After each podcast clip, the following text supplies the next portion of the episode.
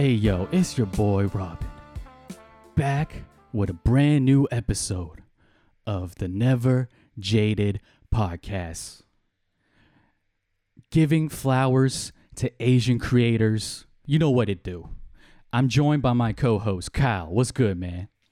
Not much, just no living life and enjoying what we're doing. I mean, we're blessed to be able to do this podcast to shed light on dope Asian creators and no, performers, and uh, we got a good one today. We do, we do. But before that, I have a little, I have a little rant. I gotta, I gotta. Well, not rant. It's a story, and my stories I tend to ramble a little bit, but I'm gonna try to get to the point. How was your weekend today? It was all right. It was chill. Um, didn't do much, you know, try to stay in and all that stuff. But it seems like something happened to you on your weekend. You want to just tell us right away? Do you know the app Duolingo? Oh yes. Mm-hmm. Okay, And where you so- learn languages and all that stuff. Exactly. So it's a language app. You go on, you do lessons, collect points, unlock new levels, right? So about three months ago, this girl I was talking to put me on to Duolingo. And we figured, okay, this would be a fun thing to do. We both, she's my only friend on there. So we were like, okay, let's both get onto it. You know, we'll do it together every day, you know, keep each other accountable. Okay. That was three months ago. This girl hasn't logged on in the last two months. Okay. But your boy here, your boy here was been getting it in. So in Duolingo, every week you're put in this league, right? You start off in the bronze league. And based on the points you accumulate every week, the top 10, about the top 10 users gets promoted to the next league, right? There's 10 leagues in total. Your boy been number 1 every friggin' week, okay? I've been battling it out, okay? Last week, I made it to the final league, the Diamond League, the Duolingo Championship Finals. It was the last week, so it was a big deal. I've been number one for nine weeks. Off out the gate, there's one kid, 1,000 points, number one. And to give you some context, a thousand points, that's like an hour of playtime, okay? Which is, yo, it's not, it, it's a lot of time. After, you know, I only play after work. An hour is a lot of time to put in. For the first couple f- first couple days, I'm like, fuck this guy. I'm gonna rack up these points, okay? So I got it up to four thousand points. Wednesday, I wake up, and this motherfucker is a thousand points ahead of me, right? so he got three thousand points in one night. I'm like, what the fuck? And I'm gonna tell you right now, three thousand points in one night is a lot. So I'm like, yo, what's going on here, man? Like, is this guy cheating? Right? So I checked on this guy's profile, all right? I don't know if it's a dude or a girl, I don't know. But that person is from India, okay? And then in in Duolingo, you can pick any language you want, right? So their top language was English, and then their second language was Hindi with the Indian flag. So I'm like, what? Hold up, is this guy cheating? Right? This guy's from India, and he's it's like me picking English. So I'm like, yo, this motherfucker has to be cheating because 3,000 3,000 points is one night is a lot is a lot. Okay, it's not normal. It's not normal. Okay. And so this is Wednesday morning. I discovered this. I, I went to work. I couldn't. I couldn't work, man. So at lunch, I had to drive home to pick up some headphones, and the rest of the day, I couldn't even work, man. I just Duolingo like a motherfucker. Okay. So I got to the point. Yo, listen to this. By Saturday, I was six thousand points ahead of this motherfucker. All right. 6,000 points ahead of this motherfucker. I wanted that number one. I'm like, I'm done. I'm done. Saturday, 6,000 points. There's no way this guy's catching up to me. I'm good. All right. So today's Monday. Sunday was yesterday. Sunday is usually like, okay, I gotta, I gotta do my work, type up the show notes, right? So I did chores in the morning. As I was typing the show notes for today's guest, I look on Duolingo and this motherfucker is a thousand points ahead of me. So this guy did 7,000 points in one night, right? I'm like, what the fuck? That's impossible, man. That's impossible, bro. You know? So I checked on his profile again. I don't know. Like, he has like six languages that he's doing. Okay, that's not normal. Usually, I only have one language. I've been Mandarin this whole time, right? So I was like, this motherfucker is not playing fair. Okay, fuck this guy. So you know what I did? I was so petty. Like, oh fuck, man. I got on the pro. Okay, I got on the pro Duolingo for unlimited lives. Okay, and I bought the gems. So you got you you know like in Candy Crush you got to buy like the extra gems for the extra lives or whatever.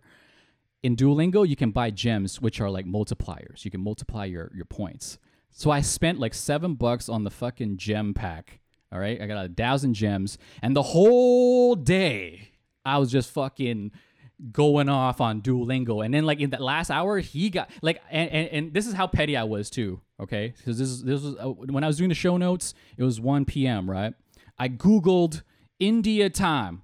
India time. What it was a time in India? It was like 1 a.m. or something. Right. I'm like, oh, this motherfucker's probably sleeping. All right, this motherfucker's probably sleeping. There's only like five hours left. I'm good, right? So I'm like, all right, I'm gonna go play two or three hours in, he it, it showed up because you can see the guy. He's online now, right? So I'm like, this motherfucker. Did he set an alarm to wake up just to check, right? So he's going off on the on the on the league. I'm like, fuck. There's three hours left, right? If he could, if he's going off for three hours, then I'm like, I can't stop right now, right? So my my my afternoon is gone. So for three hours, I was just dueling it out with this motherfucker, head to head. All right and I got the W. Diamond League, I, I just want to say, I know it was a long story. People don't give a fuck, but your boy is Diamond League champion. All right. Mm, wow. Whoever that Impressive. kid was in India, GG, but Canada number one. All right. Canada, All right. Ichiban, motherfucker. I, I like I, I like how petty you were, how competitive you are.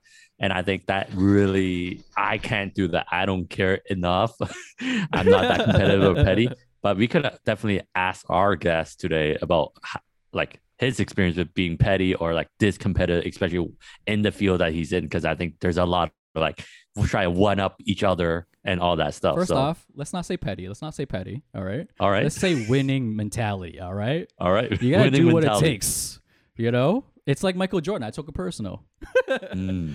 Uh, yeah. So let's get to our guest today. We actually got some pretty cool episodes lined up. I and I say I'm excited every week, but I, I truly am excited every week because you know, first of all, we're still pretty new, right? So anytime someone someone's like agrees to come on our podcast, I'm like, holy shit, you want to come on our podcast? Cool, man.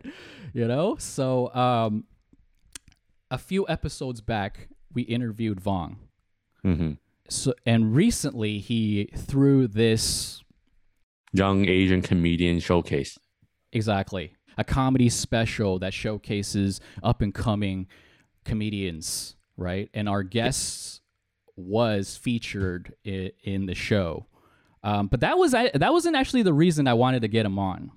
Uh, the reason I was like, "Yo, we have to try to ask this guy," is when I did um, a research for Vong Show, my my intensive Nardwuar level of researching, aka checking his Twitter.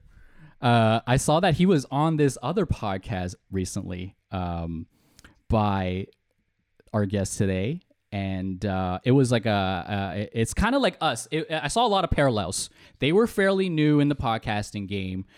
They're a duo, right? We're a duo, right? So he's a comedian. His friend is an actor. They're both trying to make it in the game. And the podcast is about the podcast is called Have We Made It Yet? And you know me, Kyle. You know me, I'm all about the grind. I'm all about the winning mentality, as you already know from my story, right? So I was like, I look at these guys, and you know what it was? It was like, is like the NBA, and we're entering the league as rookies, and they're like entering this around the same time. So it's like, I see them, I'm like, oh, I see you. We're peers, you know? Mm. And you know, I would love to see where they go in in, in three to four years, and same with us. So that's why Yeah. I was like, "Yo, You we gotta have him to, on. We have to get these guys on, you know, because they they probably have the same energy and vibes, you know. You don't know. Maybe the, my guest today, you know, uh, spent another, uh, uh, bought a pro Duolingo as well. You know, you don't know, right? But without further ado, let's bring him on the podcast. Welcome to the show, Josh Yang. Thank you. Thank you for that intro. You know what? I actually haven't been on a podcast in a while, so this is this will be a good reminder of how to get into more of the like longer conversational me speaking a bit more cuz like for for like you mentioned my podcast the have we made it yet podcast we've been bringing on other guests um not not necessarily just asian but we do have a lot of asian cuz uh, asian uh, creatives cuz that's kind of our network and we asked them about you know the process of making it and it's a lot of been asking them getting their perspective getting their uh, experiences so this is kind of it's nice i guess to re-evaluate where where i've come and where our podcast has come with uh, with my partner lucas ing uh, on the podcast there. So thank you for having me. Um, definitely thank you for reaching out because I know that I know that feeling of it's like you're you're starting off. You got like nobody is really listening to you in the first few. It's just your friends, but you got to mm-hmm. somehow break through to somewhere else and like asking people to come on your podcast when you don't have it.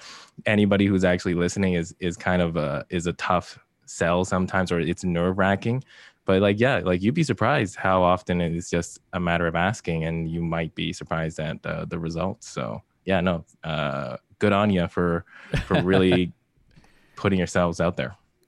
Thanks man. Thanks man. And and you know what? I want to start off with a compliment. This is how i know josh is like he's a solid dude you know? He's a, he's a ride or die right? Because when i asked him to do the podcast he's like all right i'll do it but is it cool if i bring my boy on? You know, uh, his his partner Lucas, who's the actor, right? And I'm like, oh wow, that's a homie right there, you know. Like it's like if I shine, my boy got to shine, right? So, um, but little did he know we were planning to get Lucas anyway, you know. So we actually scheduled him for the next episode. But kudos for you for looking out for your homie, you know? well, I mean like in in this making it world, you kind of got to you got to work with your like support network. You got to like help elevate each other wherever you can. Um, but yeah, like I mean, I feel like I remember also. I guess my impression was that like you guys were asking us about I think our podcast in general. So I thought like both of us being on would be would be a, a good idea. But again, no, definitely uh, you got to ride and die with your with your homies because it's, mm-hmm. it's it was also quite uh, uh, an odd situation where it's like in the beginning I wasn't even sure like what kind of podcast I wanted to do because I wanted to do a podcast earlier on. I just started doing comedy maybe 2019 and like I every you hear all these com- comedians doing their own podcast but I just didn't know what one I could do would be like. And like in my friend group, I knew Lucas beforehand already. So we were already mm-hmm. friends for a couple for like a year or so. Uh, I knew him mutual friends a while ago because I only moved to Toronto from Vancouver uh, 2019 as well. Oh no, 2018. And it just so happened he was the other kind of creative guy. He was just starting uh, to pursue acting, and we just we were talking together in line uh, to go see The Irishman at TIFF, and uh, we were like, oh wait, he he was also thinking of doing a, a podcast. He did like a couple test podcasts. And it's like, oh wait a second, you're an actor, I'm a comedian. Why don't we do one together? and then we just said it was like of course why didn't we think of it before wow. and that's where we were like what would we talk about and since both of us were pretty new to this this pursuit like this passion pursuit of either comedy or acting we thought it's like well it'd be interesting to talk about what it's like to try and make it try to you hear that like making it in the business or making it in the entertainment industry but it's like you i feel like we never saw somebody explain what it was like from the very beginning as it was going on. So we thought maybe we could do that because like we're we're both grinding it out, um, just starting out in the beginning. So we don't know where it's going to end up to. It could, you know, fail spectacularly, but that's also part of the risk of of trying mm-hmm. to do this. Mm-hmm. So we thought it's like, hey, why don't we ask ourselves if we've made it every episode and just see, you know, share the experiences, the highs, the lows, the wins, the losses, um, the pain, and um, just like give a put something out there that people other people who want to kind of make it or like are kind of interested in in how to get started doing something like this um, that they could follow our journey as well and and maybe get a sense get some advice from our guests um, about what it could be like. Because I think we all think you see all these actors initially, you might think, you know, they're famous, they're like celebrities now. I want that, but you don't always see how they got there and and mm-hmm. the years of obscurity uh, that they had to to work through. So um, yeah, no, that's that's why I got to stick with Lucas. Lucas, my boy. I, I love it because it's always nice to hear like people are getting into creative projects just because they start off as friends. Because nowadays, a lot of times when you get into projects with other people, it's always like, oh, because no, we do the same thing. We didn't start off as friends. We just thought, oh, this is a good project that we could go on. But it seems like you guys built a relationship first and then decided, oh, we should combine forces to do something great. And I think it really shows like your podcast of like how you two are supporting each other, doing like similar things and just try to help each other out. I think that's incredible and will take people further than you know other ways of doing things. We're all trying to make it in something, you know, whether it's mm-hmm. creative, mm-hmm. whether it's business, it's it, it, it, whatever. We're all like working towards something, right? Uh, so we're all underdogs in our own right. So it's like when I listen to that podcast, I'm like, yo, yo, like I'm, I'm I, I want to root for these guys. Like I want these guys to make it. I want this podcast to be over. And then they start a new podcast. It's like, yo, we made it. you know? So um yeah. But is it like is it like only is it only like actors and actresses? Because I, I went down the list because I heard the first uh the latest couple episodes, but then when mm. I went down the list, it's mostly actors. I was like, "Yo, is uh, Josh not pulling his weight on the on the guest, or is you know, is it, or is Lucas just have a lot of friends?" yeah, no. So so far, what we've been going at it is um, kind of the making it concept is something where we try to tackle it because it's so subjective, especially in the entertainment industry. So it's not necessarily as something where like competitive in like a scoreboard sense, like say you're uh, the Duolingo story, where like you can objectively measure if you're better than somebody else or you can kind of pinpoint when you've made it. It's so much more of a personal type of, of thing because whenever you feel like you may have made it or like hit a goal sometimes you might get there and you realize like oh no wait i want something else i want something more mm. is like maybe making it isn't actually a thing you can attain because it's, it's more of a endeavor so it's something where we we wanted to get as many different perspectives as possible. We tried branching out uh, and asking uh, a variety of guests as much as possible. But then at, at, the end of the day, it's a lot of asking within our own network. Um, mm. Um, Lucas managed to have a pretty good good uh, network of like through his acting um, classes, doing other auditions, other people in the industry that he kind of knows to to pinpoint and and reach out to some new actors. Um, some like acting coaches as well, um, some other like music producers or or uh, composers that he knows. And then similar for me, like I try to reach out to comedians, but then even I got surprised myself looking through my own personal um, just friend group. There were a lot of people that I I saw were now just doing creative endeavors themselves and just bring them on because like I knew them from before, mm-hmm. and it was it's kind of surprising to think is like there's actually more people out there that you may know who are doing these kind of passionate uh, creative projects and like trying to make it in a sense.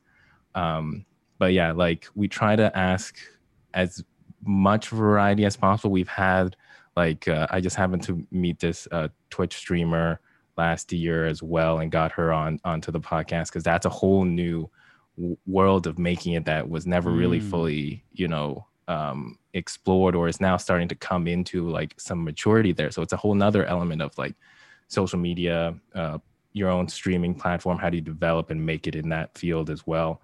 Um, who else did we have? Uh, man, I kind of blanking because you're right. There is a lot of actors, actresses, and comedians. Because it's, it's to be honest, it's mostly a lot of that. We've had actually we've had a couple singers, uh, singer songwriters that came on um, that I happen to know uh, and then Lucas happened to know. So like even song music, that's a whole nother mm-hmm, area mm-hmm. as well. Yeah. Um, and the thing I think if if anybody's interested in in hearing about it or or listening to the podcast is that you know everybody has their own passion, but in the end of the day, the most common um, thing that came up when we asked them the question, "Have you made it yet?" Because we always start off our podcast, we ask each other, Lucas and I, "Have you made it yet?" most of the time it's no because like you know we're still making it but then when we ask the guests the, that as the very first question you know they'll answer it however they want to answer it but a lot of the times uh, it's it's interesting to see that it's like their answer is as long as i'm able to make a living and just do this as my full-time job that's kind of that's what i see as making it. And mm. it really comes down to that is, is if you're able to take your passion and then turn it into um, your career.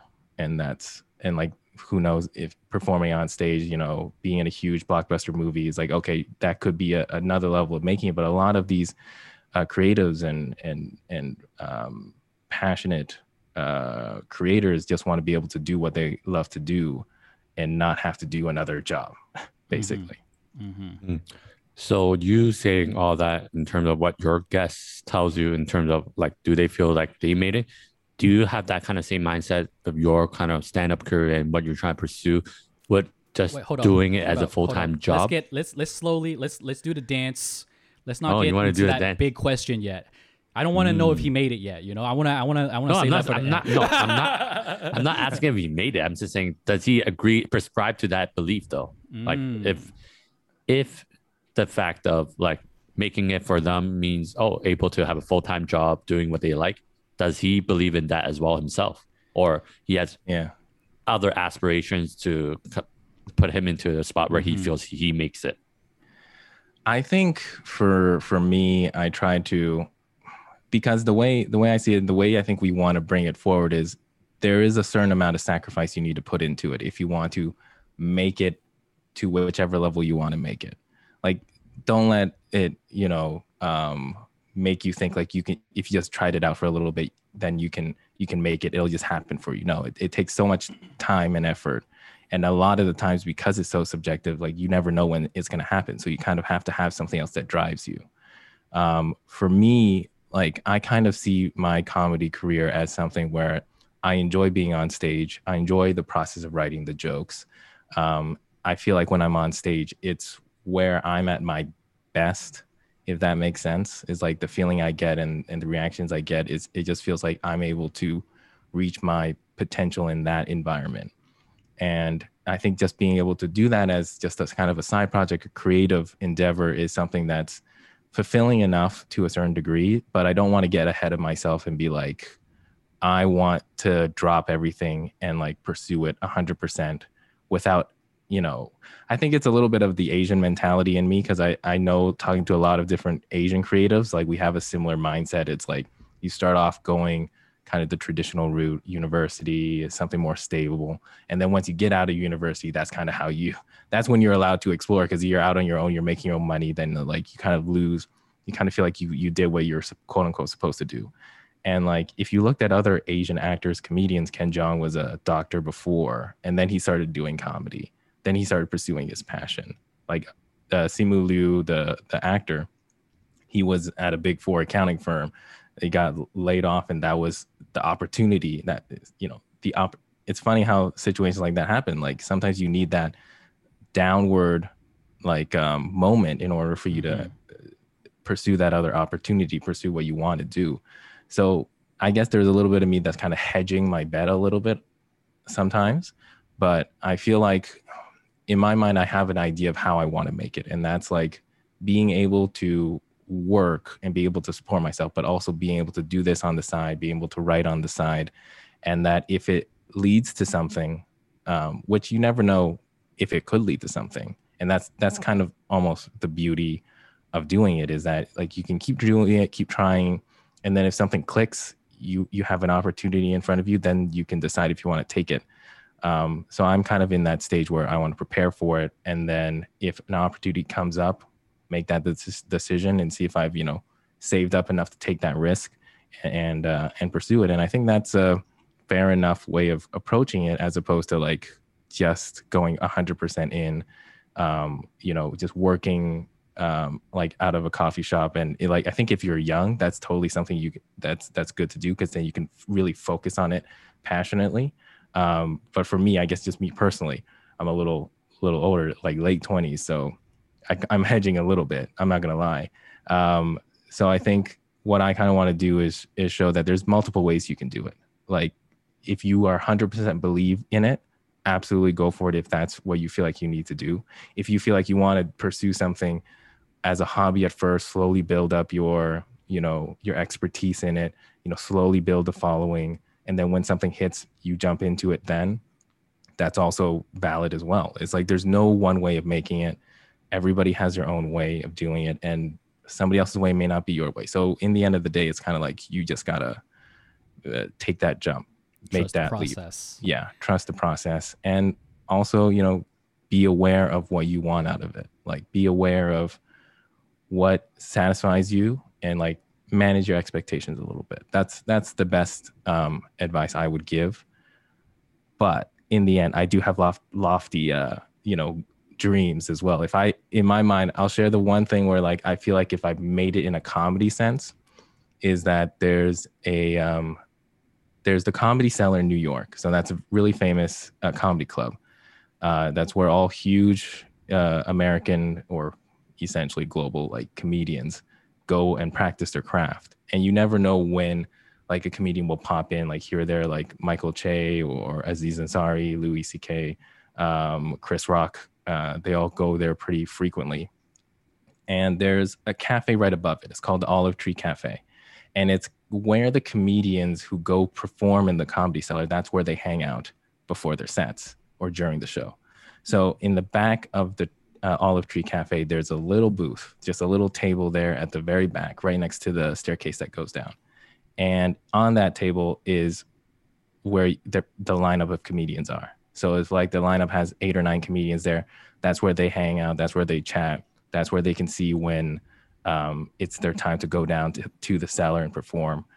And in my mind, if I ever get to a point where I can do comedy full time and it's like my career, if I'm able to pass their kind of like test in order to be able to go in as a professional comedian and and just call in for spots and be able to sit in the back there and just chat it up with the other comedians, that would be making it for me as a as a comedian. So that's my long-winded answer of of taking it from multiple sides. Let's get into. Um, I wanted to start off with because you know we we interviewed Vong right, Mhm. and we um, and he talked about the the Rice Comedy Showcase, which you were a part of. Um, now I, I understand this was like recorded um, a year ago. Finally got released recently. Um, it's got a lot of local coverage in Canada. Um, how's the experience been? It's been pretty. It's a really singular type of experience. Like Yeah. it was already really surreal to be able to do that project really early on because I mean, just even that, well, I was super fortunate. Like I had no expectations going into um, that process of trying to get on that show Mhm. because like I started doing comedy in July, uh, officially in July of 2019, because that's when I I would say I finished like doing this comedy class in Toronto. Um, which I, I I do want to give a plug out because you know you want you want to like share because it's it's um so it's called Absolute Comedy Club uh, up in Eglinton in Toronto. Uh, it, Mhm. the class itself is called the LOL Comedy Class, and it's run by two local comedians, uh, Fawad HP and Joe Vu. And uh, Joe, they're both Asian comedians actually, which was really great because I was able to really bounce off kind of that perspective um, off of them, and um, having them be able to teach the process of writing jokes, being able to practice on stage, and then perform on stage in front of friends and family was a great introduction into the process. And after starting in July, that through uh, Fawad, I was able to kind of get in touch with Vong. And that was like through doing some of his um, shows here and there, meeting up with him, getting involved with an Asian co- comedy writing group, and kind of starting to already make some connections there.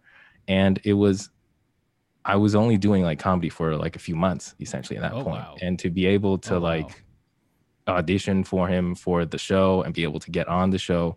And like when I started doing the show January, it was probably maybe like six, seven months after starting doing comedy. And even then I was like, I'm I'm kind of happy already. Like to be able to do that show, to be able to walk out on that stage in front of like 300 people at um, the the Glenn Gould Studio uh, Theater, that was kind of like the first making it moment. You know, Mhm. like like people say like you know at what point do you make it? I would say like maybe you'll get a few making it moments where you feel like you've you've taken a leap. You you've Yeah. gotten what it, a taste of what it feels like, and I would say that's definitely a making it moment for me to be Mhm. able to actually do comedy in front of a large crowd like that, which I hadn't done before, in on a good looking stage, and to have it recorded, it was like it was a blessed experience. I, like I couldn't have asked for more, and to be able to do it and then come off the stage knowing I hit all of my jokes, that was that was like like you know the moment you felt when you got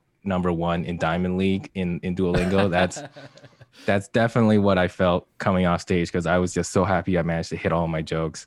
Uh, the audience was would enjoyed it, um, so I was like perfectly happy with that. And then there was the you know year and a half long rule of of the pandemic and like watching your hopes and dreams get crushed because it, it- it's such a weird epic high of being able to do it within six seven months Mhm. and then suddenly literally the only thing that could happen in the world that could take comedy away from you happens like if something if something else like major happened like a major earthquake or or like some kind of like seminal moment like whether it's 9-11 or like an 08 financial crisis something global like that like where it changes your view of society it's like comedy was always there. Like you were still able to see comedians like work through what we've been experiencing in a society on stage. But the one thing a global one one in a hundred year pandemic that takes away your ability to go out to a bar for like a year and a half the one thing that happens that is able to take away that whole atmosphere that whole ability to do it that happens. And that kind of crushed 100% that crushed comedians across the board. Mhm. because that's like especially if you've been doing it for 20 25 years you do comedy every night essentially for weeks for months for years. And this is the first time so many of those comedians have not had the opportunity to do it. So it's like a bit of your soul getting getting ripped out Mhm. so then having to be in that lingo for for for such a long time and like try to put your creative endeavors somewhere else it's that's kind of where lucas and i well that's a whole nother story because we just started the podcast and then we had to switch it all up halfway through um, but then it's like pers- uh, pursuing other stuff like podcasts, uh, keeping yourself kind of busy. Uh, for me, I was also like looking for work at that time. So it was like that was a whole tough situation. And then now it's only when kind of like a year and a bit later, the Asian kind of discrimination thing popped up a bit more a couple months ago. And that's when we felt like this felt like a better time to really put it out there because we could have put it out there last year for May as well. But at that time, everything still felt really fresh with the pandemic. Um, the, the George Floyd uh, Black Lives Matter things was really taking uh, the globe by storm. So we felt like maybe that wouldn't be a great time to also put our stuff out there because we want to make sure that the focus is on um, on the Black Lives Matter situation. Um, so, but now this felt like a right time, and it somehow came together. It was like this was the time where Asian hate crimes or discrimination was really starting to to pop in the in the discussion in the global or or like Western society discussion because the cases were going up higher. And this felt like a good time for us to put our stuff out there because it just felt like the more we can put our comedy, our perspectives out there, the better. And this, we just happened to decide that's what we wanted to do. Um, it felt like a right time. And, you know, I don't think any of us really expected to be on like CBC National or or get as or get like an article written in the CBC comedy. We like we were hoping for it, but we weren't really expecting it. But to be able to get that um, recognition was already really great. Like I'd never done any kind of articles like that before or like Mhm. interviews. So to be able to do that was a great experience. So I think from start to finish, it's it was a whole all-encompassing experience of highs and lows. And now that we finally put it out there, I'm just really happy that I, I'm able to get to see the set that I did, see the reaction, and be able to put it out there and just show show my friends, family, and show basically other people I'm, hey, I'm actually a kind of a comedian. You know, this is uh this is a little legit. This looks good. So um yeah. That's awesome, man. And I didn't Yeah. know you were just like a few months into comedy at that point. You you you, you look like you knew what you were doing up there. You know, like it didn't Those seem class- like those classes paid off. I mean, yeah, yeah. for sure. Yeah, Um, no. What I wanted to ask was, uh, what was the um, audition process like? You know, was there was there a lot of uh, competition? Was there a lot of Asians um, signing up for uh, the showcase? Like, how how did that whole thing come together? Like, how did you guys get picked? Yeah, so I, I I would say it it was a well, I mean when I first heard about it, it was already during like the Asian comedy uh, writing groups that we were in. So me and uh, another performer, Anto Chan, who's on the on the show, like we were um, out after one of the writing sessions with Vong, and we were like getting uh, I think it was just like a hole in the wall um, Indian food uh, nearby, and like he was discussing because he was doing his his rice comedy show showcase, Mhm, which was like him and four, him and three other like professional uh, Toronto comedians, um, and because he had already rented out everything and like had everything set up, he he thought is like, well, this might be a good opportunity to showcase some newer voices, some up and coming comedians, give everybody get, like spread the love a bit, you know.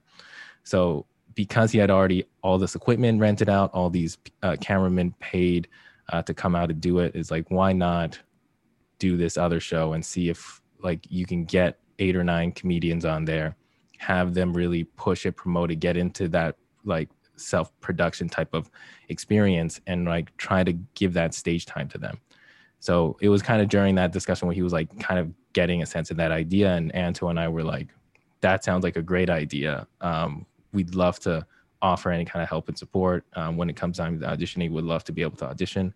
And I think he he opened it up either way. Like he Mhm. he put it out there. Anybody who's you know of Asian descent doesn't even doesn't have to be East Asian, you know, because I Mhm. think Asian and East Asian get put together too much or like quite a bit because because Mhm. there's like South Asian, Southeast Asian, um, like a lot of Asia's the biggest continent. So like to be to say like the only Asians are like East Asians is is really kind of just overlooking so many people. Mm-hmm. So he opened it up to everybody. Um, and there's like different Asian comedy groups on Facebook. So a lot of people submitted. Um, at the end of the day, there were like, I don't know the exact amount, but there was like 15 to 20 maybe that were like put together to try and do a, a test show. So like we did a bit of a small test show where people would um, go on stage time. Uh, it it wasn't that big of a crowd, I don't think. It was like uh, at the Rivoli, um, and we just basically did our material there for four or five minutes or something like that as a test, and then after that, that's when kind of Vong made that decision. Um, so it was like kind of you you submit, you see what happens, go on and perform, um, and then yeah, just go go from there. Yeah, and like my question would be you talked a lot about oh the process of doing this showcase audition and working it out and to the, the actual point of you performing and killing it. How about your thoughts and feelings towards now that your specific set has been released for close to a month now? How has the reaction been for you in terms of your family your friends and everyone that has seen it? Like the coverage it got was not your normal kind of things that you would expect starting out in less than a year pretty much in The, comedy the, the lady sliding in the DMs.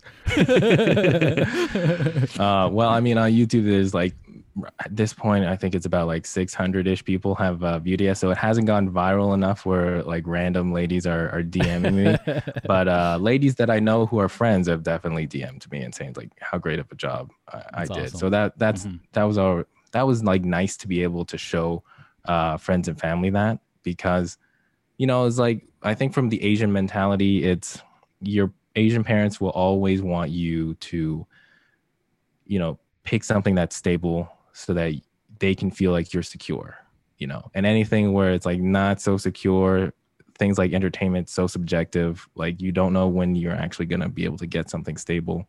That's just what they they will generally worry about.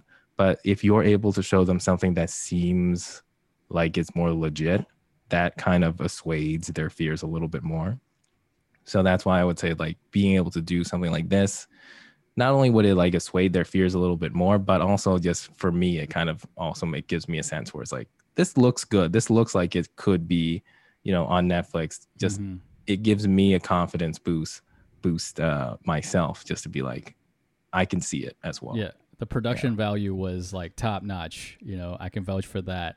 Yeah, Um, and was- and like we said on this podcast, with Asian parents, they just need to see you on the on the on the news outlets. You know, you, you got on CBC. This guy was on Omni. I saw him do a, a Mandarin interview. You know, game over. Your parents see that it's like okay, okay, he's legit. You know, like let him do his thing. yeah the the omni interview that was the first kind of like interview uh interview i i did for for comedy and to have to do it in mandarin was i was like sweating through it the entire time it was it i was so worried i would embarrass myself because my mandarin is okay it's not great i don't i literally don't talk to anybody other than my family because i don't Right. you know have that many i would say f- fabi you know fresh off the boat yeah. uh, friends that like speak Mandarin as more of their, their everyday vernacular. So like I only really speak Mandarin to my family, and that's kind of an insular experience. So it's like to speak that to anybody else already feels awkward, but to say it on in an interview was like I must sound like a four year old because like you only see you only see 20 second clips i think of, of what i said but even then i stumbled around a little bit that was from like 15 to 20 minutes of me trying to answer the questions in mandarin and then having to like stop every two minutes and have the have the interviewer like help me out and like it was like uh what what am i thinking it's it's this thing and it's like Yeah. oh yeah that it's like yes that and then i would repeat my answer so they could Oh. edit it maybe Wow. you know so it's like that was nerve wracking in and of itself to have to do it in Mandarin. So, so w- when your parents saw that interview, were they like, "Oh wow, we're so proud of you," and then also like, "Well, we had some notes for your Chinese." yeah, yeah, no, it's. I mean, I think they they were they were definitely saying it's like that's that's like a, a cool experience. Um, I think I was already very upfront about. it. I was like, oh, my Mandarin is, is I don't know if it's good or not. It's like it's like well, it was good here and there, but like you know, you could do a couple things.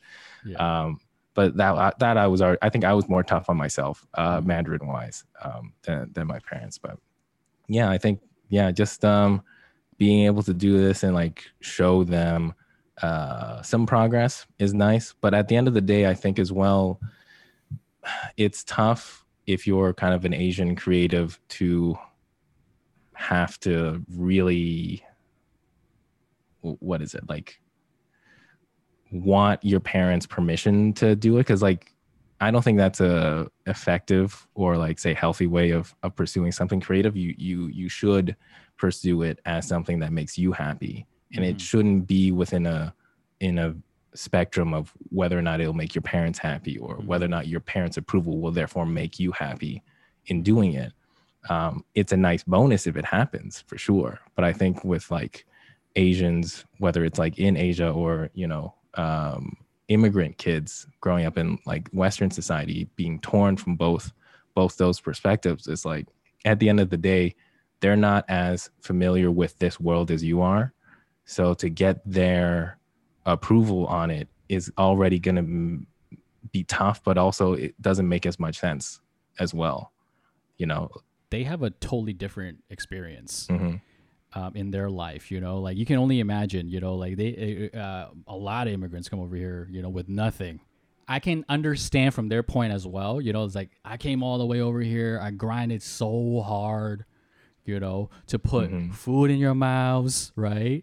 To put you through school, and what what do you want to do? You want to you want to be a YouTuber now? You know, it's like so. I I like it, it- Yeah. and so that's one of the struggles as being um you know kids of immigrants right Mm-hmm. because like you know we grew up with that western mentality we got to do um it's more individualistic right like we got to do what's hap- what's good for myself what's happy for my mental health what's good for my happiness um, but then you also have you do take their experiences into account as well because you know they put in they put in they hustled for you to get into this position right Yeah, absolutely. And Yeah. and I think the thing I've learned about my perspective on that, and I think the perspective of this experience, because it, it really is a unique experience. I think for the last maybe three, four decades of of Asians coming to Canada, like lately, like when when China started becoming like you know much more rich, mid two thousands, and like some of the immigrants coming over w- was of a different kind of uh, class background. You know, is like before the 2000s, everybody who came over was was like poor. Students, you know, or like just trying or refugees or or whatnot, right? So Mhm. it was starting off from the bottom. And like my my parents, like my dad was a, a student who came to Canada and, and therefore I was able to come. But that mentality and the our generation that came up from that is such a unique experience because it's like because we didn't come from say like a wealthy uh, boat right off right off the bat um, like that experience is is very unique and it's from one where it's it's like we're coming from a generation that had to work with that scarcity that desperation in order to make it.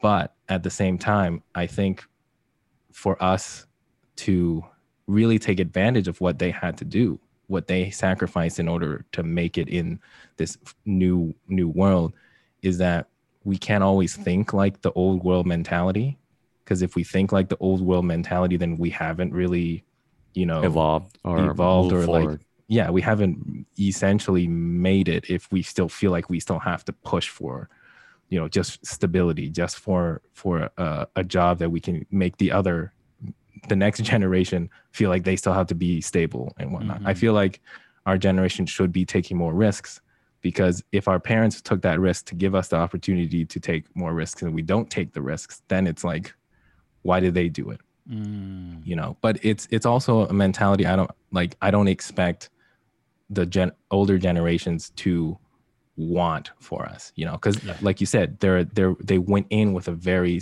different set of experiences and life experiences they knew what they had to do what they couldn't do in order to give us a better life but at that same time they won't they won't fully know what we're experiencing because what we want to do needs to be added on top of what they've done It's funny you say that because I think it brings back to what you said earlier of um, everybody's perspective of making it.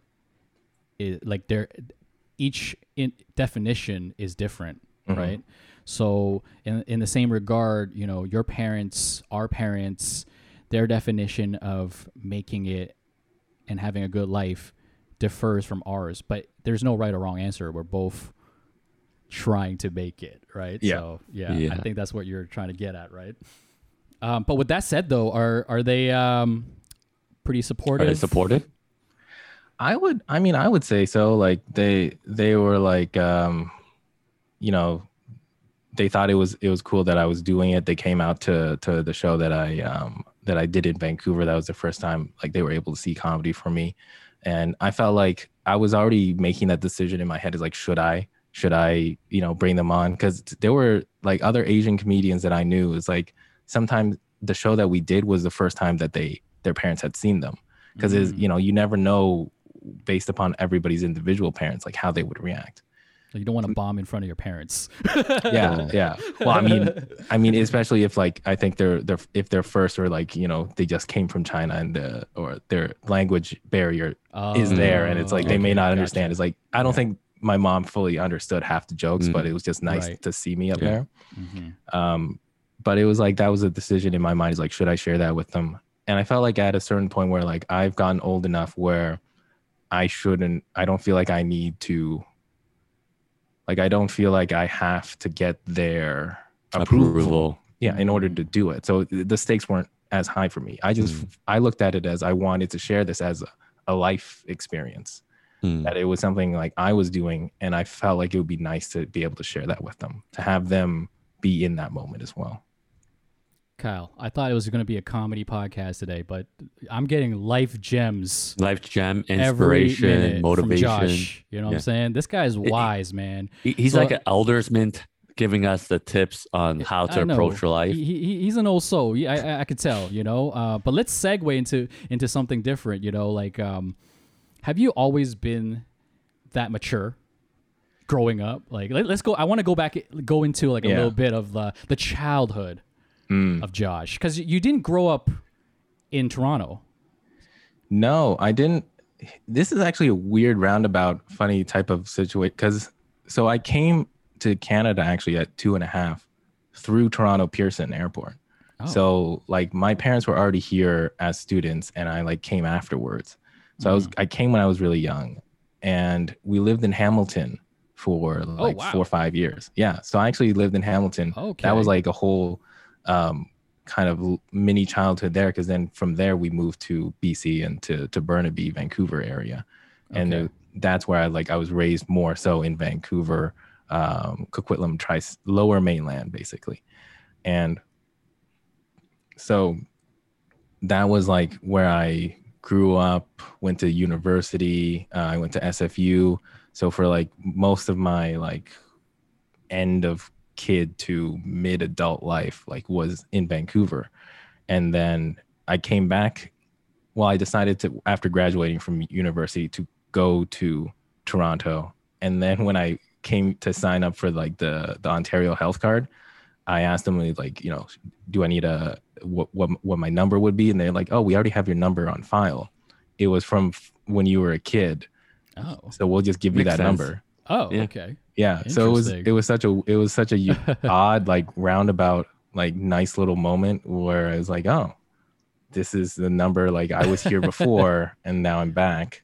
Um, but like to answer that, like as a little kid, I think I I definitely had a, uh, an energetic side to a certain degree, but you know I feel like when you're maybe like an immigrant kid, you you don't you grow up you don't necessarily have the freedom to go out and like play per se you know? Like i wouldn't Mhm. say like i often would you know actively want to go and hang out with or it's like i felt like i had to get permission. So it was like i was a good kid in that sense. So it was like i was always stuck in that mentality. So i didn't have as much autonomy in that sense where i wanted to do it. So i think i grew up with that in the back of my head. And like there to a certain degree i think you know that will hold into your mindset a little bit more. And i've been trying for the last few years to be more autonomous you know not have to succumb to that kind of mentality as much moving forward.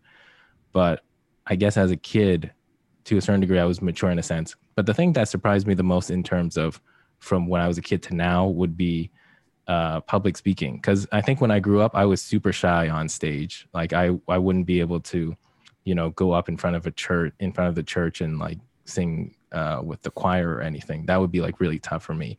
And that for some reason, over time, I think developing a comedic personality in in middle school and high school, that was what kind of made me less afraid of being on stage in front of people. Where if I if I could make a joke on stage and the audience laughs, then I'm I'm like good. I don't know why. It, it was a weird turn. Hmm. I don't even know when it happened, but for some reason like being able to develop a comedic personality, make jokes with my friends and then if I make jokes in front of an audience and then they laughed, I just suddenly wouldn't feel nervous on stage. So you were funny as a kid. Like when when did that start I would- happening? I think it was um I guess my like sense of sarcasm or like personality now would be like when we moved to uh Vancouver and I would be like at home I would come home after school and I would just like watch TV sitcoms. I would watch like Friends was like the big one. Friends. Friends, yeah. No, Seinfeld, bro. I'm a team Seinfeld. Sorry. You know man. what? I never I wonder if I watched Seinfeld or not. Um, I I think I probably saw a few episodes here and there, but I don't think I got as into it. I think for Okay. Friends, for some reason, I think the level of comedy was like so sitcom and basic enough that it was Mhm. like Yeah. I could understand I, I it. think I think with Friends is easier to reference. Yes. because I think Seinfeld you need to be really into it and then like the deep cuts. Yeah. I'm a little old. I'm a little older than you, Josh. I'm in my 30s. So when when Friends was popping off, it was like the white girl show. You know, all the white girls in the class watched it. The Yeah. homies watched Seinfeld. Okay. Yeah. Uh, No, But absolutely. not, I mean, I mean, Yeah. I mean, going back, I, I like Friends is still a, an amazing show. It's funny. Yeah. You know, uh, I don't know. It's something about Seinfeld that was just like, No, I, I I realized I didn't actually fully watch Seinfeld until um like last year during the pandemic, whereas like Uh-huh. it's it's on Crave and whatnot. So I was like, I never watched it. Now I'm in comedy. Now like I would appreciate it more. And it's hundred percent the best sitcom ever yeah, ever created because it's it's like the jokes in it, the the writing of it is it's so perfect. The concepts for that time as well for how Mm-hmm. new it was, just from a comedic mindset and like having some experience now and doing it. Like I could see where they were coming from. I could appreciate the structure a bit more. Um, and I think with Friends, because it was just so easily digestible, I just I laughed along with it as a kid, and because I thought like Chandler had the most actual jokes, like he would actually have structured like responses, punchlines to other what's happening. I gravitated towards him, and I I just I loved him as a character Yeah. more. I, I think with Seinfeld, it's like he wrote it in mind of like, oh, it's my stand up comedy Yeah. set kind of thing. Well, so it's the the credit really goes to Larry David. He's the real Larry goat. David was really big. He's the yeah. real goat. Seinfeld, because like Seinfeld, uh, you know, like you watch some of his uh, latest stuff, he- it's not as funny, you know. But Larry David, Larry David's still killing it out what do you, here. what do you know mean though? Seinfeld as in his stand up sets? Uh, just in general, just in general, you know, like um, you know, I, I don't know, for because when I was growing up, like even his stand up, I, I was like, oh, this guy's fucking jokes. He's funny, you know. But like, I don't know if it's like I'm older now, uh, my Or taste or has it's just that fact he didn't really he didn't really change that much, Yeah. in it's my just opinion. not as like, funny where um I and I guess that's uh, subjective, but you know, um Larry David is just he's just he just always funny, you know? Like he's never he's never fallen off, you know? So it's like uh from personally Curb for is me, still here. Curb Yeah, is still Curb here. is like Curb one of my is- favorite shows, you know? Curb so is it's crazy. like- so Yeah. I'm like, yo, that's the real goat right there. at, at this point, I don't know if it's ever gonna leave. yeah. like he, it keeps coming back every so often. I mean, Like, the, the crazy. beauty of Curb Curb Your Enthusiasm is that like it's also a lot of just improv, right? Because Yeah. it's like the Mhm. script is like the outlines of the structure, yeah, but it still ends up being the performers making the jokes themselves, Mhm. and I think that has a lot better longevity that way. But like, I think you're you're right in that Seinfeld was was really good for that time because he was innovative at that time. Like when he was doing at the peak of his comedy, like n- nobody else was doing his style as well. Like, and his style was so uh, innovative, and then it eventually became so popular that it's it became hacky. That's that's also like a Mm. crazy thing to imagine that like a comedian was so good, so popular that everybody has heard his style so much that anybody else who attempts to do his style is just hacky now Mm. because it, he's reached the pinnacle of what his comedy could have been. I just you thought know? of the perfect example. It's like Eminem's music. you know, in his heyday, it was like so uh, provocative. They were like, "Oh shit, it's dope." Yeah. Right. But now it's like, you know, I, I ain't trying to hear him make, uh, you know, to talk about the same crazy shit. You know, like the dude's forty. All right. You know, like, Yeah, yeah. You, you really have to like adapt with the times, and I think the comedy as well is like there's there comedy changes with what the audience changes to Mhm. as well. It's it's Mhm. it has to be adapted that way because what is funny is dependent on what, how the audience reacts. Mhm. So, like, what was funny 10 years ago may not be funny now. What is funny now may not be funny in 10 years. But you'll always have those comedians who, for some reason, like the timing works out well, where their style peaks at the moment that the society wants that style. And, you know, I think now is is a great time for for Asian, you know, creators, um, Asian voices, Asian comedians, singer, uh, musicians, uh, pop culture, movie, film, all of that. Now is a great time to really push um, our content out there because now is the time where like we're now being thrust into a so societal um, perspective with kind of the discrimination, the hardships there. there. From there, it's tough. it's hard to say because it's like you don't want it to happen, but usually in the toughest of times, that's when the best art is created. Yeah. Because like you have to go through that suffering, you have to go through that that turmoil to come up with something where you understand why it happened, what it was about, and like kind of the beauty of of um, the moment. So it's I think now is a rare opportunity for for Asian uh, creators to to start pushing uh, Yeah. and to start like really getting more into it. And and like I would encourage as many Asians um, out there, especially in like a West who grew up in the West, to dabble in it. You know, take a chance in doing something that you might not have normally done. You'll never know just by you doing it. It might you know help later down the line. So That- um, That's a great segue. So, what made you want to do it? What made me? you want to get into Yeah. comedy? You know, you said you you said you moved to Toronto and you started your comedy in Toronto, and that's like it was what 20, 2018 You said, so Yeah, that's yeah. pretty recent. You know, so you were not you were not like super young when you Mm-hmm. decided to make, take that leap. Um, what happened? Yeah, no, it's um I that's what I realize now where it's like you need that encouragement, but you also need that an environment that is conducive to, you know, the opportunities to do it. In Vancouver, there's two comedy clubs, essentially, like Oh wow, professional really? comedy clubs. Now it's pretty much one. Before it was like the comedy mix downtown. There was a Yuk Yuk's um, comedy club downtown as well, and then there's another one um, in like South Van. Ugh, I don't, or I'm not too sure exactly where it, um, what that area is, but like now there's basically just the one Yuk Yuk's.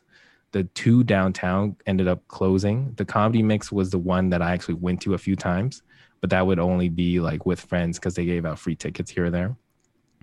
But even then, when I went to those shows, I loved the environment. I loved seeing com- comics going up and performing jokes, but I never saw it as a as a thing I would do. Mainly because like I just didn't understand the the structure of it. Like I didn't know what steps I needed to do to get into it. There were only a few here or there. Like I didn't even know there were other sh- small shows in like coffee shops or like other bars because Vancouver is so is oddly spaced out. Like you have the downtown core in the peninsula area, uh, downtown Vancouver, but then everywhere else is like kind of a sprawl. You definitely need a car to get to those places. It's not as easy. So it, I felt like the community itself was r- rather small. Mm. And to a certain degree, if I was super into like listening to stand up comedy albums and I really wanted to do it, like you probably be able to know professional comedians in Vancouver quicker because they're because the community is so small, you would just happen to meet them easier. But Mhm. there'd be less opportunities to do stand up. So I didn't see it as something I could do. But when I came to Toronto and then I realized there's like multiple comedy clubs you can go to like through transit, they're pretty close to each other. And then there's just so many bars and like coffee shops that they will all have like a, an open mic like here and there. So basically every night of the week there would be an open mic show that you could go to. And because there was like so many more comedians, so much more opportunity, that's when I just thought is like this seems like something I could do as a hobby. But in the end of the day, it still took a lot of friends like convincing me to want to do it uh, for me to give it a shot. And I went to the LOL comedy class because of another friend of mine who who was in the kind of the class before me. So they they do it in like different sections, um, like segments of classes. So one class will go for like a few months, it'll end, and then another one will start up.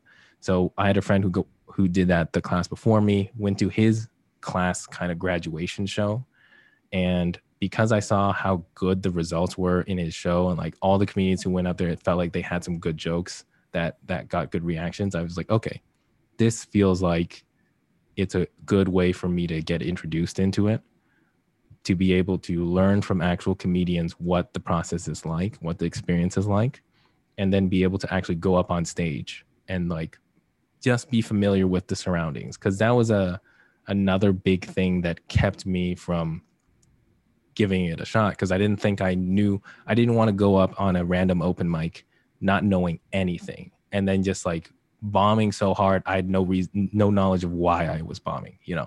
Like that's a certain level of failure that i think in my mind didn't seem constructive. Like i want to know why i bombed. I want i felt like i wanted to prepare myself as best as i could and this class taught me you know what to do when you get on stage uh, how to handle the mic you know just be able to be comfortable on stage doing jokes set your expectations. And it was through that that that gave me a good way of training into it understanding what to do when i go up. And then now that i've done it a, a little bit now i know exactly what i want to do to actually build upon that experience. So i think in the end of the day it's like that's one of the things we try to do with our podcast as well is like if you don't know what to do that can stop you from doing it because there's no easy way there's no way of like really knowing how to get started unless you do your own research unless you figure out or you hear other people share their experiences. Um, so that's kind of one of the reasons why we did this podcast as well is like if somebody can listen to our podcast and be motivated to do it because they hear how many other people also had no idea how to do it but they figured out a way they shared how they do it and like that pushes somebody to maybe try it themselves and that's that's what we want in the end That's awesome. yeah Um, so during the pandemic, um, how have you been working on your craft? You know, how does how is people surviving the how are comedians surviving the um, the pandemic? Like, where what's Yeah. going on in the comedy scene? Well, because there's no like comedy bars or or shows, like there's so many shows that were staples of the Toronto comedy scene um, before the pandemic that have closed, where it's just it's such a like a tragedy that that happened. Whereas like afterwards, when things open up, like who knows exactly what is still going to be out there, but at the same time, like because there was a clean slate almost, there's like now going to be a new scene that is just going to be built up from it. So it, it'll be dependent on what kind of scene that is. But mm-hmm. in that time, you know, other comedians, there will be comedians that get washed out. Like th- they won't be able to like, you know, just not do it for a year and a bit and like still go back to it. You know, at that point, too much time has passed. Like you got to figure out how, how else to survive, you know, get another job, go somewhere else in another direction. So a lot of comedians will have kind of washed out and they won't come back to it but I would say for me, the ones like I tried keeping up, you know, doing something creative with the Have We Made It Yet podcast. And then I started another podcast called uh, Sleep with Josh, which is just me utilizing my voice and like reading really dull stuff.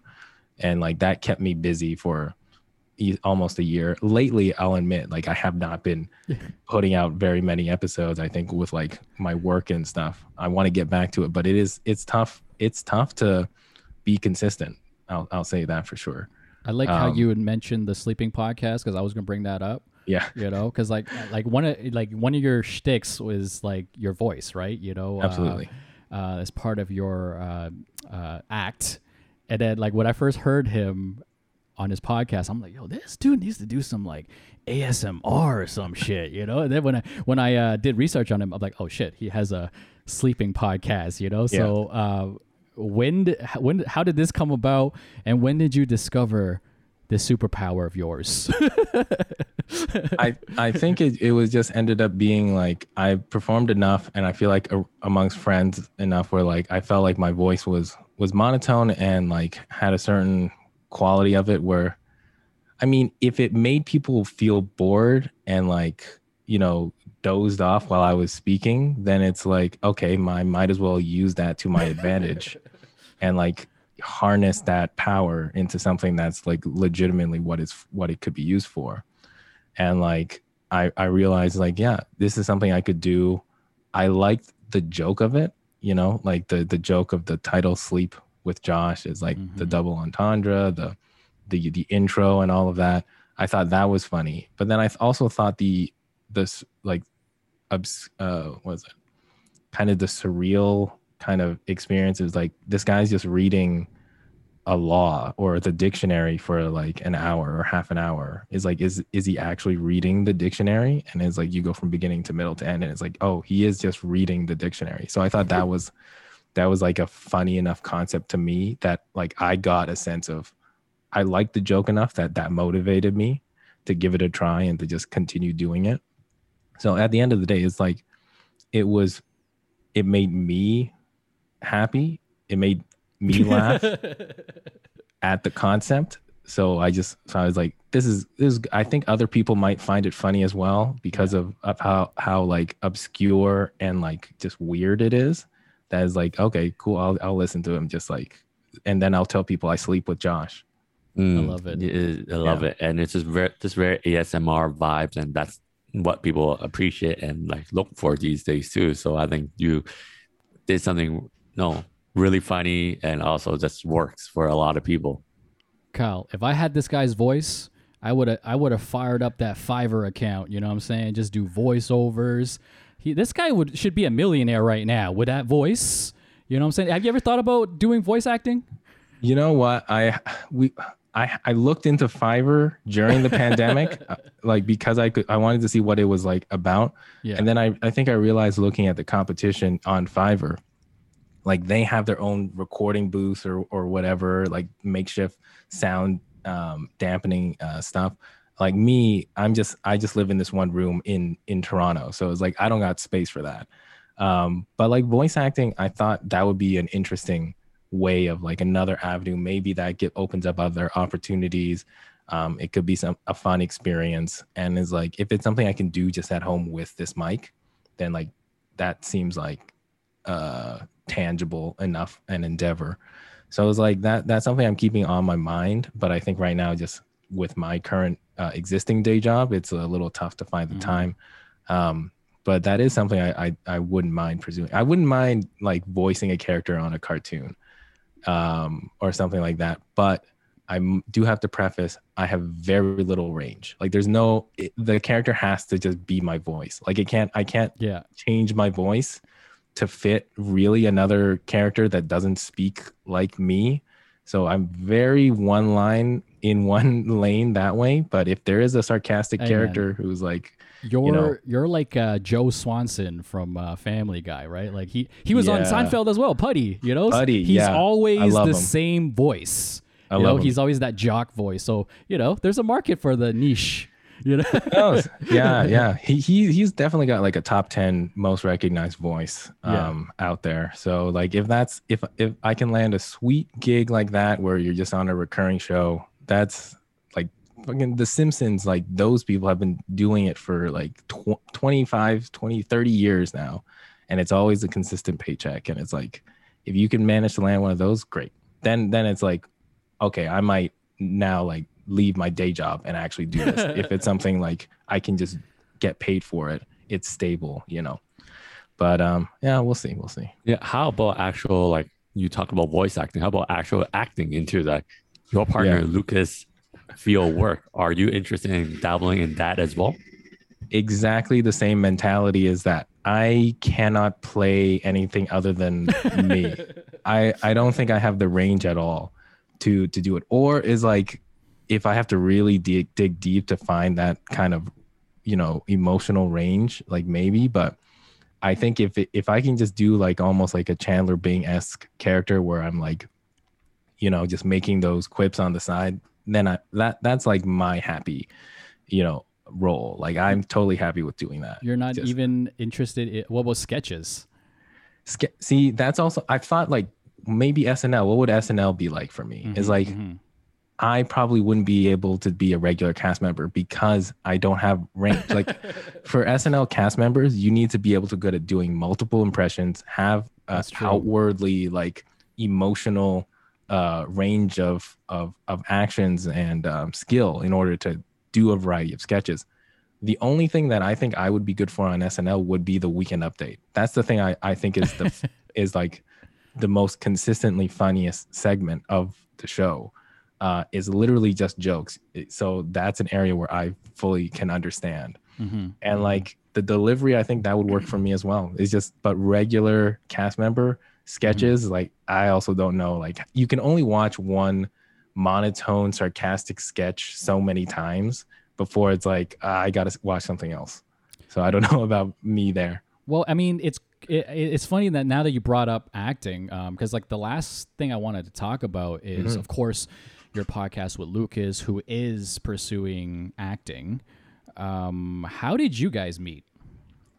it was funny enough it was and this is why it felt like kismet where it was like it felt like everything coming together i met him through a mutual friend who was a really good friend of mine Mhm. uh, andrew in uh and he moved down to toronto a few years ago and i was on my way um, to do an exchange um, in europe a few years ago and i stopped by toronto because i i kept hearing great things about toronto.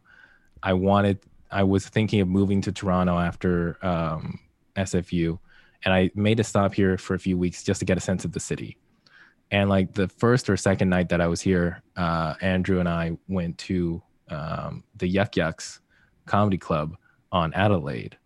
And through there lucas also came along as well just as like a friend you know just to meet meet him and um, be at the comedy show together.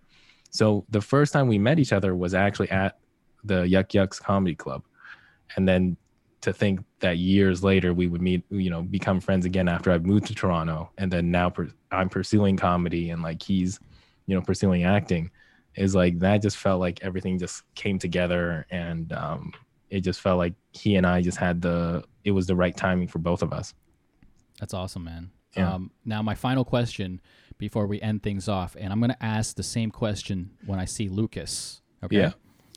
What is one thing that you admire or are inspired by, Lucas? And what's one thing that you are envious or jealous of, Lucas? Mm. Well, I mean, like, okay, I'm inspired by Lucas in the sense that, like, if you meet, well, like, when you meet Lucas, you'll know. Like, when you do, when he comes on the podcast, you'll get the sense as well that he is just the nicest guy. Like, Oh, yeah. like sometimes you you say to other people is like, oh, he's a nice guy. He's like, oh, he's the nicest guy you'll ever meet. Like, no, Lucas is legitimately the nicest person you will meet. Like, he's just so like uplifting, positive. Like he he's very um like in the moment with you. Like he'll really uh keep track of like what's happening in your life and like really ask you about you know things. Like you know how sometimes you talk to people and like you think they're not fully there all the time?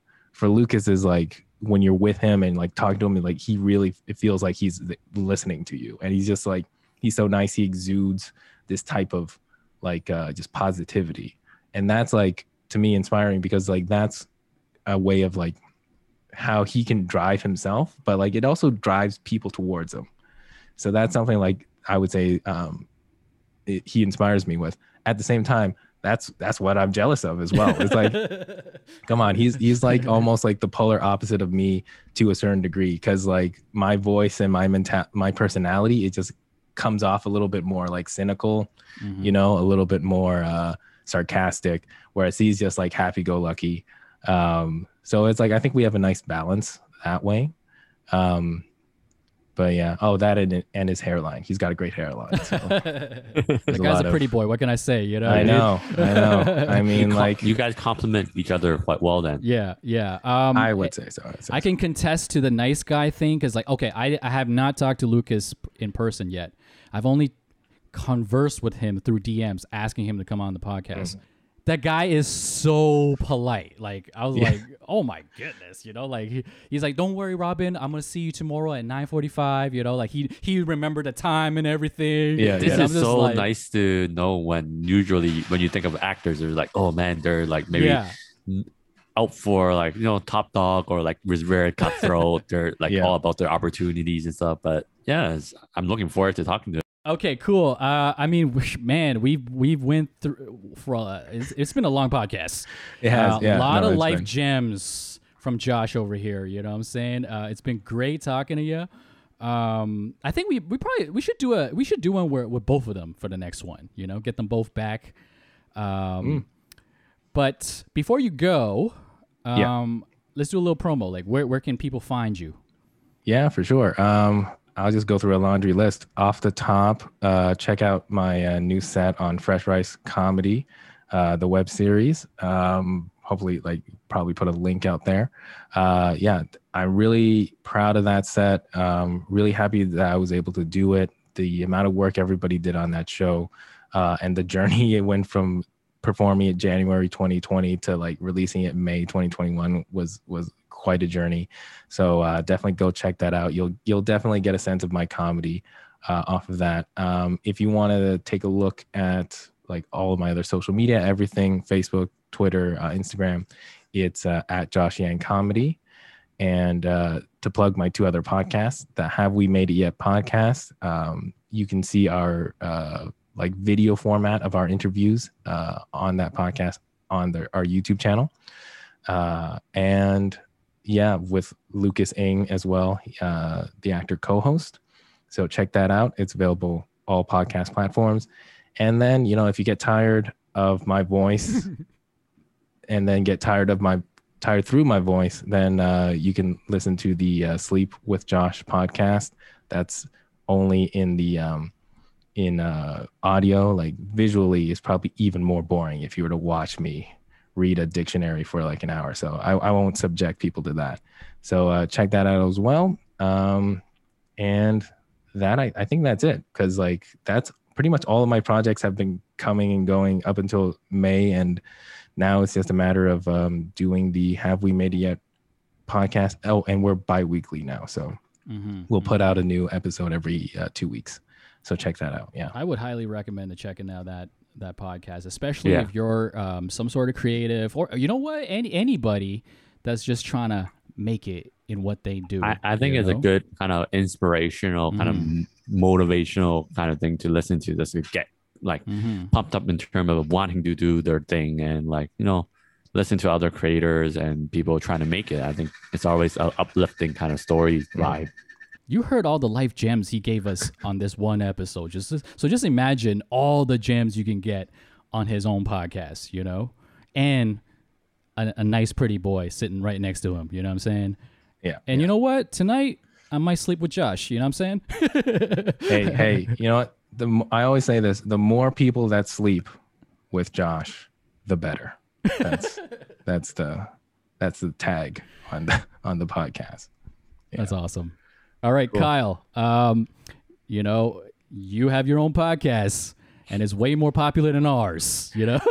so once again, No, why don't no. you uh, shout it out for the peoples? Yeah, so if you want to listen to my podcast, I do interviewing other diaspora Asians about their life stories and experiences. Uh, check out what kind of Asian are you podcast. You can find find it on all platforms, and uh, check out the Instagram at what kind of Asian pod. And yeah, and where can we find you, Robin? Me, I'm not that important, but if you do want to follow me, my Instagram is the most active. Follow me at Conroc, C O N R O C. But most importantly, follow us on our podcast Instagram. We just started Yes. it and we need some love on there, you know what I'm saying? Like you you want to see this show grow, right? We need to see the numbers, right? We need it we need some leverage to get these dope Asians on it's to give us their life gems. You know what I'm saying? So follow us at Never Jaded Pod on Instagram. And Josh, thanks again for coming on the podcast. It was amazing talking to you. Look forward to talking to Lucas. Uh, but we'll definitely have you back. And I hope you enjoyed coming on to Never Jaded. Yeah, thank you Yeah, so man. much. Thanks for having me. Thanks for having me. All right. And with that, we're out. Great. Peace.